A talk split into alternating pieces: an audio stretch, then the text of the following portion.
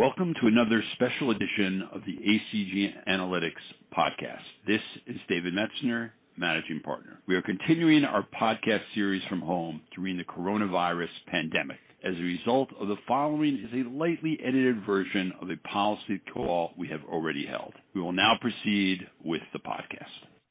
This is David Metzner, the Managing Partner. I'd like to welcome everyone to this week's weekly macro call. Lots to talk about in the macro space as the theme of 2020 continues. Will the U.S. government get a spending bill? Will it shut down? Will there be further stimulus? What's going on, in the Trump administration between now and January 20th? We've all read about pulling troops out. Are there macro plays he's thinking about? And, of course, Europe. And Chris Czerwinski, our lead international analyst, will lead the call, along with Bart Oosterveld, who joined ACG Analytics from Moody's Sovereign Risk in London. Also on the call are our head of research, John East. And with that, Chris, I'd like you to take it over. Thank you very much, and thanks, everybody, for joining us. The remaining 2 months of the Trump presidency are going to be very interesting. We've already seen some action in attempts to, lock in the Trump administration's positions, both domestically and abroad, and I fully expect that to continue for the remaining 2 months. But first, let's start with the forever simmering issue that is pandemic relief and additional stimulus in Washington. It seems that these talks have been ongoing for literally 10 months now, and it comes in bits and drabs. And it seems like the last couple of days have been no different. John, we've seen conflicting comments from Speaker Pelosi and Senate Minority Leader Schumer, as well as Senate Majority Leader McConnell, regarding the state of these talks. It's kind of, seemed to me at least like the Democrats are inviting the Republicans back to the negotiating table. But at the same time, in that invitation, there's been no effort to bridge the gap between the Republicans' offer of $500 billion and the Democrats' offer of around $2.2 trillion. Do the recent, back and forth, does that change anything with our expectations for fiscal stimulus during the lame duck session? Well, look, I regard the invitation as something of a political stunt, to put it bluntly. Quite frankly, these leaders need to pick up the phone and talk to one another, not just release public letters. And the invitation and even other public comments that both sides have made have basically said that the opening point of negotiations is the impasse. Well, this is the same impasse we've had since July. And so saying, yeah, we want to get back to the negotiating table and our positions are the impasse is not productive. It's not conducive to a new round of successful negotiations. And there's not a lot of time. There are fewer than 15 legislative days in order to get something through. Could these meetings happen on non-legislative days? Of course. And they should be happening around the clock if need be. But despite what leadership says in both parties, where they say that pandemic relief is their number one goal, it's not.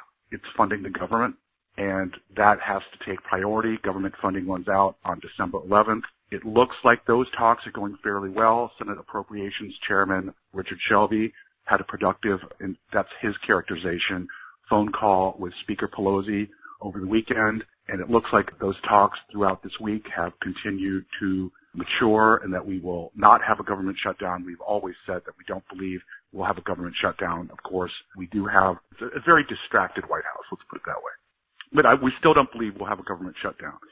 However, the pandemic negotiations look exactly the same as they have since July, which is a lot of talk, a lot of smoke, but no fire. It's safe to say that the status quo remains and that we don't really expect any breakthrough on that front. However, as you said, the upcoming funding deadline will be addressed properly by Congress. So, John, what does that mean then for remaining 2 months of the Trump presidency? It doesn't seem like then they're going to be focused on getting a spending bill. So they should have time conceivably to, focus on many other issues. We already have seen some action on China. We've written in our previous macro notes that we're expecting the Trump administration to continue to finalize rulemaking processes, which are nearing conclusion. Can you run us through, are there any low-hanging fruit there that immediately come to mind that you're expecting them to continue with? Yes, but let me preface this by just saying, if instead of trading terse public comments, the sides decided actually to sit down in the room together, my view on what might be possible in the short time remaining would change. The White House is very disengaged from the process, so this is really a discussion between McConnell and Pelosi. But so what is the administration trying to roll out. Yes, they're trying to finalize rules. I thought it was quite interesting that in the wake of the vaccine announcement by Pfizer, in particular, that the president decided to, or the White House decided to resurrect the Medicare pharmacy proposal, which tied reimbursement to a basket of worldwide prices for pharmaceuticals. I don't think that was an accident. So that is something that the White House is trying to rush out. The White House is also trying to sign executive orders that are going to make some things more difficult for President-elect Joe Biden to undo, both because they won't be at the top of his to-do list and also because of the Supreme Court ruling earlier this year that you have to go through notice and comment procedures even if an executive order is invalidly issued. That was a very strange ruling, but one that the White House lost its case at the Supreme Court, but it's certainly using the precedent there to its advantage now. There are one thing on the energy front. It's been a long-standing Republican policy for George Bush sort of brought it to the forefront, but it's actually, if you ask a lot of Alaskans, been a policy that has been important to Alaska for about 50 years to drill in ANWR. It may be more divisive now than at any time previous, but what the White House has done over the last several years is extend leases to people, and that is a vested federal interest. So you can't just go and abrogate a lease if you're the federal government without paying damages. So the White House is trying to open up ANWR. That's something that is really resisted on the Democratic side. Now, what a President-elect Biden would be faced with, his administration, would be trying to slow walk the process for environmental reviews or do other things or be forced to pay damages to any leaseholders with a vested interest. So there are things like that where the president's trying to solidify his legacy. Some things may be undone by a new administration, but it will be a slog, and they'll have to pick and choose carefully what they want to undo, slow walk, or are faced with. You made me think there. Do you have any opinion, the Keystone Pipeline, really, energy infrastructure between the United States and Canada is really a big issue for the Canadians. They largely need additional infrastructure to get their products out to market. They've struggled with that, and Biden has pretty much promised unequivocally to end many of these pipelines and potential projects. That, to me, is a very bearish thing for Canada. Now, what strikes me, though, is the fact that Prime Minister Trudeau was the first to call Vice President Biden, congratulating him upon his election. The prospects for bilateral relations to improve dramatically there, because it's no secret that Trudeau and Trump do not exactly get along. The prospects for that improvement are quite high, and I do see that. However, I'm trying to think about how they square, the inability to see eye to eye on some of these issues. Is that something where you could see a Biden administration reversing course, or at least, not taking action early on in the presidency to end the pipeline like that? I have not looked at the pipeline issue for some time, so I would have to review where it is as a legal matter. But actually, there was support for it within the Obama administration. It then became politicized, and the Obama administration started to walk back its support. But I don't know, as a legal matter, who now has been given certain guarantees that would have to be revisited. I think that the way that the Trudeau administration tries to thread the needle with the Biden administration on some of these energy issues, because it's really a vulnerable issue for Prime Minister Trudeau, because he talks broadly and at length about environmentalism, but at the same time he has to square Canada's dependence on hydrocarbons, and it's very difficult for him to walk the line, and these pipelines are representative of that, and it doesn't help that they go through the First Peoples' land and a variety of issues. The other thing I wanted to touch on, John, in the next 2 months, and the Biden administration's reaction to it, would be some of the Trump administration's upcoming China actions. We already have seen executive orders talking about U.S. investment in companies that are owned by or controlled by the Chinese military. There are potential upcoming restrictions on, tech firms. We still have the National Defense Authorization Act, the NDAA, in conference, which should be concluded in December. and there are provisions in there talking about delisting of Chinese companies if they don't fully disclose, if they do not provide access to their books. You know, there's a lot of bilateral issues there, and I think that the Trump administration is going to try to lock some of this in prior to the Biden administration coming in. Do you think that President-elect Biden has political room near the beginning of his tenure as president to reverse some of these more headline China actions? I think it's going to be very difficult. Most of them are bipartisan, and you have a dynamic, not that it's absent from the Republican side, because it isn't, but it is felt with a lot more acuity on the Democratic side. And that is going after China not just for trade issues or military issues in terms of balance of payments on the trade side, but labor protections, environmental standards, and above all, human rights. So there are far more concerns about China on the Democratic side. Now, there tends to be a less belligerent approach, and we have fairly well, if that is your attitude, compartmentalized trade issues with China from larger strategic issues with China. Maybe that's not the right approach, but that is the approach that administrations have taken of both parties for many decades. I think it's going to be more difficult on the Democratic side to look soft on China. There's a reason Nixon went to China, and the host of concerns among Democrats is legion. If you look at the NDAA, and you search for the word China, which I did yesterday in all its various drafts, you'll be sitting there for several hours because there's a lot of antipathy towards China, and that's just on the military side. Well, look, I think that the next 2 months are going to go by quick, but it's going to be something that we need to keep an eye on, because I do believe that at a certain point these executive actions and orders and regulatory action are going to come to the forefront, and we'll be on top of it.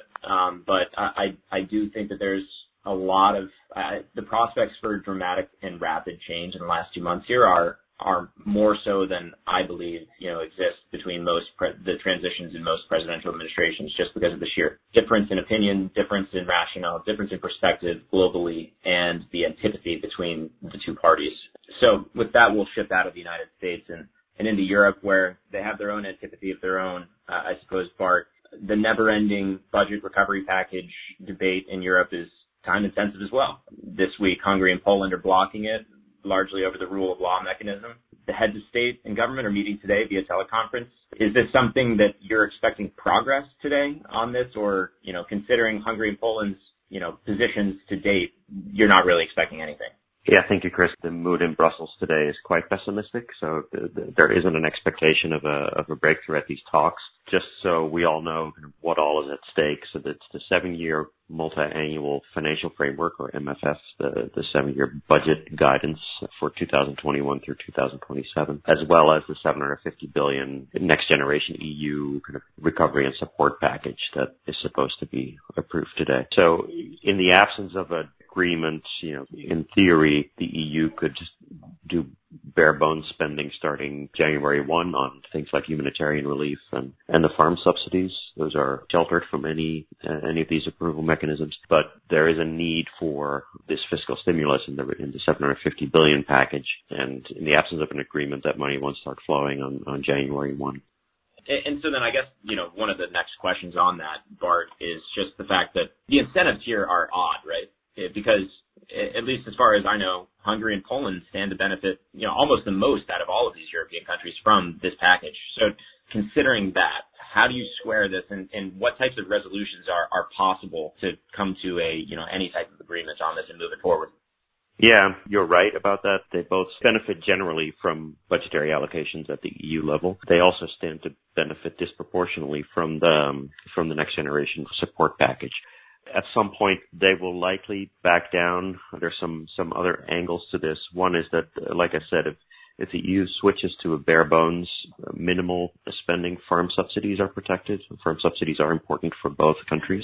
So they may have an initial calculation that in that framework, at least initially, they would be fine. The second, more importantly, is that neither country uses the euro. And in the end, the 750 billion support package, if we think about its origins, It was also to provide financial stability for the euro area, make sure that the currency survives. If Italy starts having problems financing itself in the debt markets again as a result of this, there'll have to be some workaround that doesn't involve Hungary and Poland, perhaps through the ESM or some other way. So then at the end of the day, it seems to me like you believe then that this is not just posturing or like pandering to the domestic crowd in Warsaw, in Poland and Hungary, right? I mean, this is a much bigger and systemic issue rather than just some sort of small diversion in order to, seem like they're getting concessions out of broader EU. Yeah, and it's a conflict that will be with us, budget or not. It's strongly felt in the European Parliament that both countries on women's rights, on gay rights, on freedom of the press, on all these topics are moving in the wrong direction. There's the votes in the European Parliament to withhold funds from them for this reason regardless. So that's a stick behind the door. So I think it's both political leaders fighting this fight as often and as hard as they can, because it's a matter of transfer of sovereignty, and they really don't want what they view as intrusion in their internal affairs. And on the other side, the EU, the Commission, and the Parliament are adamant that what they call the EU as a community of values. So this is with us for the duration. In terms of pressure points, what could move the ball forward a little bit faster here? COVID cases are obviously rising quickly in Europe as well as in the United States. Does that, increase pressure on these individual states? Does that have the potential to alter any type of thinking here? Yeah, the usual answer to the question, kind of what will make this move in Europe, is Angela Merkel, right? So I suspect she will be quite active. The other is the risk I just outlined. If there's severe financial markets pressure, either on sovereign issuers or on bank issuers, and the ECB is not able to keep rates low, support financing in the market, you would see a solution very quickly. What's next in terms of lockdowns in Europe, and potentially how long can this last? Obviously, the cases are rising very quickly. Growth rates in Europe are declining again a little bit, so it looks like the peak was about 2 weeks ago, just below hospital capacity on an EU-wide basis. I think you see the same debates, political debates about lockdowns and other restrictive measures that you see here in the U.S. and just globally. People generally don't want this. Governments feel they have the responsibility to protect the public health and the hospital system, and it's the same difficult debate everywhere, mainland EU and then also in the UK. Where Boris Johnson, gets criticized over everything he does and doesn't do. So it's difficult politically because there's just no way of winning it, and the tolerance is much reduced. The country that I'll name as an exception is where people generally have taken these in stride is Spain, but everywhere else there's protests, there's alternative facts movements, and the usual conspiracy theories and other nonsense. Bart, the last thing I wanted to touch on today is your heat map update. This week, you talked about Egypt. You said it was set to outperform regional peers. Some of that has to do with expanded public health capacity and a relatively low strain on that capacity. Can you run us through what you're seeing there? Heat map compares kind of the pandemic fate and economic impact of 75 emerging and frontier markets, and it force ranks them in terms of risk to their debt repayment capacity. One thing about global growth rates, just real quick, stable at 17%.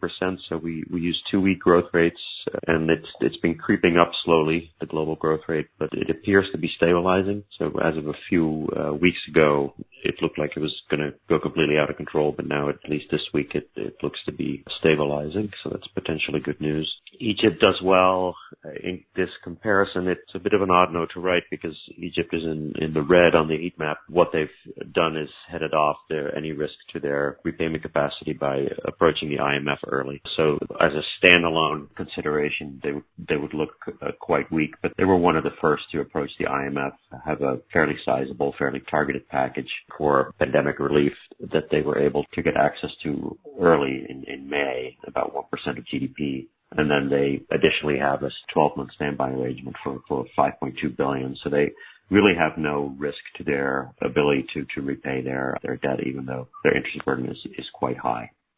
I would like to thank everyone for joining us today. I'd also like to thank our team of analysts for offering their unique insights.